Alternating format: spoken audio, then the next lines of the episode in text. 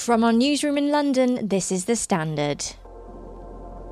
This edition is a preview of the latest episode of Brave New World, a podcast where Evgeny Lebedev speaks to leading experts about the latest trends in modern medicine and how to maximize health and longevity. To hear the whole interview and listen to previous episodes, search Brave New World Evening Standard on your podcast provider.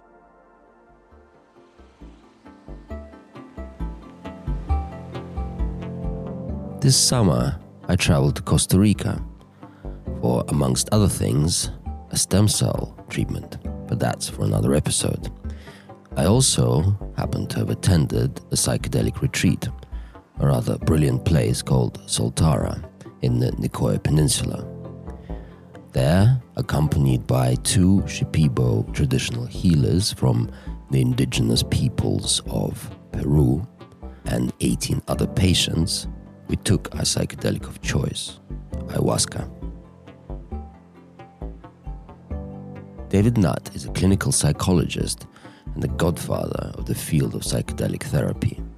I've spoken to him before on my podcast, Brave New World, and I'm delighted to welcome him back. Before we go into my experience, I'd be really interested just to hear from you about the studies that you've done with DMT. We started off studying psilocybin because it's a we know it's very safe. It's been widely used. Millions of young people have been eating magic mushrooms in Britain for decades, so it was, you know, it was safe. And then we moved on to LSD because, of course, that's the the one that is most famous, the one that put psychedelia on the map through the, you know, the writings of Hofmann and um, and Aldous Huxley, etc. And then we thought, well, we better make sure this is a, a general phenomenon. So then we started to work with DMT. Now we couldn't work with ayahuasca because ayahuasca is a, a herbal mixture. It was probably going to be impossible to get permission because the regulators, the MHRA, would say, "Ah, oh, no, you know, you can't prove what's in it." So we used pure DMT, and because if you take your pure DMT, it's broken down in the liver. You, we had to give it intravenously, so that's what we did, and and then we found it produced this profound alteration in consciousness in the same way as psilocybin and uh, and LSD, but more more quickly. And we can see that if we inject DMT into someone, into their vein, yeah, within seconds they're having a trip, and you can see that their the EEG is completely changed. It's fragmented, and that's what you get after an hour with psilocybin already. So they all produce this same profound disruption of rhythmicity in the brain, synchrony in the brain. It's a state we call entropy. It's a, a state of disorganization, which explains the hallucinations because your brain can't reconstruct the external world as it used to. It explains the insights. It explains a sense of floating away into different parts of um, space or to different dimensions because your brain isn't able to work out exactly where you are in space anymore. So, so that perturbation of underlying rhythmic activity is uh, is very profound. So, I mean, ayahuasca. One has to admit, uh, as a psychopharmacologist uh, of the current century, you have to admire and respect the amazing insights that those indigenous peoples of the Amazon basin they made one of the most fascinating psychopharmacological cocktails that's ever been made. Of course, the shamans say this was something given to them, you know, from heaven. This was a some you know an insight that was achieved through you know, getting in touch with their gods and how it arrived. One doesn't know, but what what what it is it's a it's a cocktail of two separate plants which are brewed together.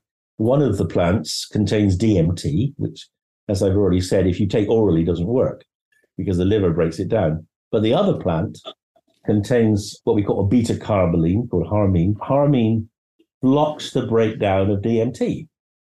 So ayahuasca is a drinkable form of DMT. It's the same as drinking mushroom tea, magic mushroom tea. It produces it allows the the, the DMT to get into the body, get to work. And that's why it's uh, it's gives you much longer trips and why it can be used in, you know, it's very easy to calibrate. You can take a large cup or a small cup. I don't know what you took. Maybe you took several cups. well, this is this was over over a number of days. I went to a an ayahuasca retreat in Costa Rica called Soltara, which was brilliant. It was probably one of the strangest things I've ever done in my life, if not the strangest. Parallel to this, I just felt that I've, um, in the last two, three years, I've gone into this. I, have been calling it a sort of hamster wheel or a Ferris wheel. Uh, I couldn't, I couldn't quite, quite yes. get get off. It was, it was a, a, a loop of thoughts and activities that were obviously some kind of coping mechanism, and I just, I had to do something to to break it down. And I've tried all sorts of things that people would do to to um, just stop and rest, and yeah. they just weren't working. The hamster wheel is a an extremely good analogy because because actually kind of how the brain works. Once it starts doing things, it can't stop. You know, my fight or flight mode has been extremely alert. I've been, I've, I felt like I've been tense, and I, I suppose if you are persistently uh, feel like you're under attack, uh, which I have been ba- baselessly uh, by various media outlets. I say baselessly because it's all ba- it's it's all been based on rumor and innuendo, hearsay, and absolutely no fact or proof. Uh, and so it's put me in this sort of fight or flight tense mode that I just could not get out of, and I just felt like I had some, I had to find some kind of sledgehammer to break it, and this certainly was that. Um, I mean, the, the first part, of course, for me was was a huge I suppose a huge therapeutic process in itself was being in a group because I'm such a solitary, yeah. isolationist individual and always have been all my life. And the group was mostly American.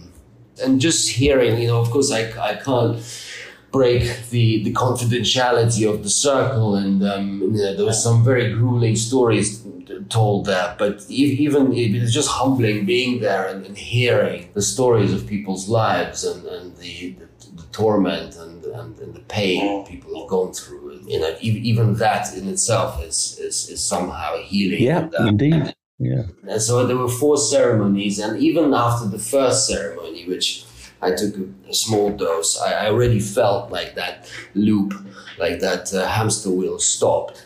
Uh, and that was the first time I felt that in probably years. So it definitely works. There, there, were lots and lots of things which we don't have time to go into all of them, but but um, you know some of the more curious things that came to mind were my surgery came uh, to me. I was three months old, and I have a, I, I had a I think it's called in, in intestinal intersection when when, yeah. the, when, when the intestines get entangled and I was operate yeah. I was operated on and of course I have no recollection of this whatsoever apart from a huge scar on my on my belly but I had this vision of, of being in a 1980 surgical theater in, in Moscow which would be very kind of austere bright lights doctor yeah. wearing a a doctor's hat and a and a mask and, and an old school mirror on the on uh, on, on the forehead, um, and then it all fades out. And it was it was I guess it brought back feelings of fear and. Uh, I'm not surprised. Yeah, I mean, it's uh, well, you could have died. I mean, that in, that kind of interception is you know very serious. If you doesn't get it, you didn't get it operated on, you could have died, and uh, you were it was obviously a massive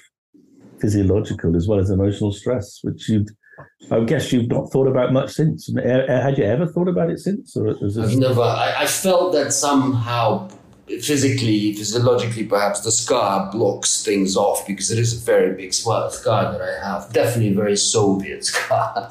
uh, but uh, no, I've not, not thought about that at all. This is you're touching on something that, to me, has become really quite central to to my thinking about the the nature of trauma and the nature and how psychedelics can help trauma because it, it seems to me that it, trauma in childhood does lay down patterns of thinking that are very difficult to erase and which distort your relationships for all the rest of your lives and uh, and psychedelics may be the only way we can actually really get to terms with them because they're so deeply ingrained Yes, yes, it seems that way. I mean, I could, I don't, I don't think any number of psychotherapy or any other therapy would ever tap that deeply into my three-month-old self. And then the other thing exactly. that, that, came up again, what the shamans, the healers would call ancestral trauma, um, epigenetic Indeed. trauma, is I had this, my, my family all lived in, in Moscow in the 1930s, and that was time of great terror where people were terrified. And I had this vision of a Moscow communal, a communal flat. Uh, so just to explain to listeners in, in the, that time in the 1920s and 30s and in the Soviet Union, uh, many people lived in communal flats, which were flats confiscated from wealthy merchants and um, and just gentry, aristocracy, uh, workers and peasants who came into cities from living in the provinces and villages were located in, in rooms or sometimes a couple of families in one room or there'd be families living in corridors kitchens and so a lot of people lived in communal flats at least until the 40s and 50s and so i had this vision of a communal flat and, and the washing line and the kitchen the stove and just a, a feeling of fear and which i guess is something that has stayed in my um, in my epigenome, and particularly I know that my great grandfather, who worked in the Ministry of Food uh, Supply during the war, he was he was deputy minister. There was a lot of fear of, and, and I think there were lots of there was a lot of fear in everyone's families. Really, well, indeed, um, that was that was Stalin's style, wasn't it? Yes. So, so you know, people, Fear was dis- what made things work. Yes. Yes. And and people disappeared uh, at night, and nobody asked questions. Anyway, I'd be interested to hear how you you'd interpret that. Well, I think you're right. I think there's no question that fear and anxiety in in mothers changes the sensitivity of children, makes them more anxious, more vulnerable. Uh, certainly, so at least through one generation. And as you mentioned, with you know, we've got evidence now that you can have epigenetic changes through fathers as well over over multiple generations. Um, so I think it, it's it's it's plausible in a biological sense, uh, but of course in a psychological sense, it's you know you it's also part of your your you know your family narrative, isn't it? I mean, I guess your your grandfather was essentially at the you know his survival depended on on the party, and if he transgressed and found found evidence in, in his scientific work that didn't fit with the, the communist narrative, he was likely to have lost his job and maybe his life. So it was, I mean, I, I think, you know, it's completely credible that you've got these two sides. From what I understand, he died when I was three years old. He, he, the attitude was that you make one mistake and you disappear. And, uh, and, and also, uh, you know, particularly because he was in charge of food, it was, it was an, uh, not um, acceptable to make a mistake, particularly during the, the war the Great Patriotic yes. War. So that, that that must have been a lot, a lot of fear that somebody lived with. Yes, yes. I wouldn't have wanted to have had that job. I can tell you.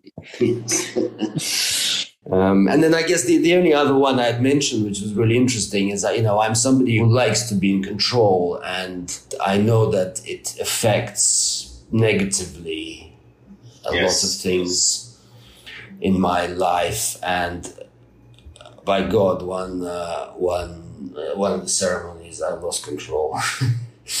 I was in this this sort of black void, falling and falling and falling, and uh, but you survived, and this I, is the point. This is this is exactly the point. You survived. We, we, we you didn't fight it. I mean, one of the things we've learned from our our therapeutic sessions with with various different uh, people with different diagnoses, if you fight it, if you resist it, you don't get the benefit. And in fact, mm, and it's very hard for me not to fight it because I am someone who likes to be in control. Very, very hard. So it was a really, really important and a very good lesson for me. And the lesson is that you can lose control and come back not only you know alive but maybe better because you can lose control. You're, you know, you can survive without controlling everything.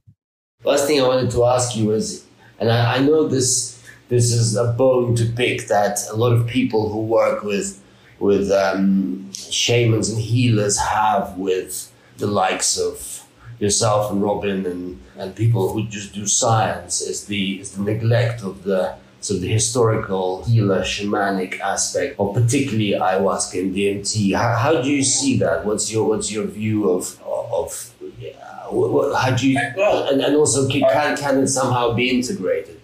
Would you say? Yeah. So, how how, how does how do modern neuroscientists think about the historic and indigenous um, use of these drugs? Well, the first thing I, I say is I'm extremely grateful for all the work that's been done over the last 7,000 years.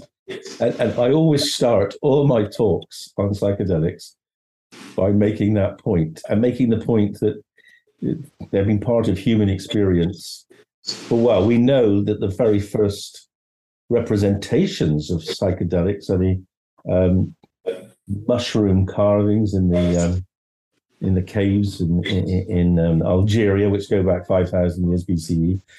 Uh, we also know, and I think we've got to give a lot of credit to the ancient Greeks, they worked out that a, a cocktail of alcohol, wine, and the weak psychedelic lysergamide in, in ergot was a very powerful way of being creative, and the Eleusinian mysteries were um, fueled for, for hundreds of years. They were the Greeks celebrated art, dance, theatre, music, using psychedelics as part of their uh, uh, to, to part of their sort of to promote their the right mental state. And I think it's extremely you can make the case, and I do all the time, that the Greek culture, which of course ended up, you know, driving lot most of the modern Western culture in terms of things like mathematics, like logic, like philosophy, as well as art. The, the, the flowering of intellectual growth in, in ancient Greece over over you know 1500 years at least was associated with the use of psychedelics, and maybe psychedelics, um, you know, basically underpin that. In which case, they underpin Western society. We also know in Hindu, we know in Hindu, you know, in Indian, in Hindu, Hindu religion, it's very likely that soma, the drink that uh, was thought to have um, generated these rather interesting images of multi-armed gods, etc., was probably a, a cocktail of cannabis and magic mushrooms with ephedra. So, so psychedelics have been around for a very long time. They probably had a, a phenomenal impact on human development, human culture, human thinking. We're one of the very few cultures, one of the very few periods in history where we've tried to eliminate that. And we've specifically tried to eliminate them because they make people challenge the uh, the rather strange and you know, rather militaristic and perhaps over competitive and over commercial way in which you know we've been running our lives the last two three hundred years that was a preview of Brave New World. You can hear the whole show and listen to previous episodes by searching Brave New World Evening Standard in your podcast provider.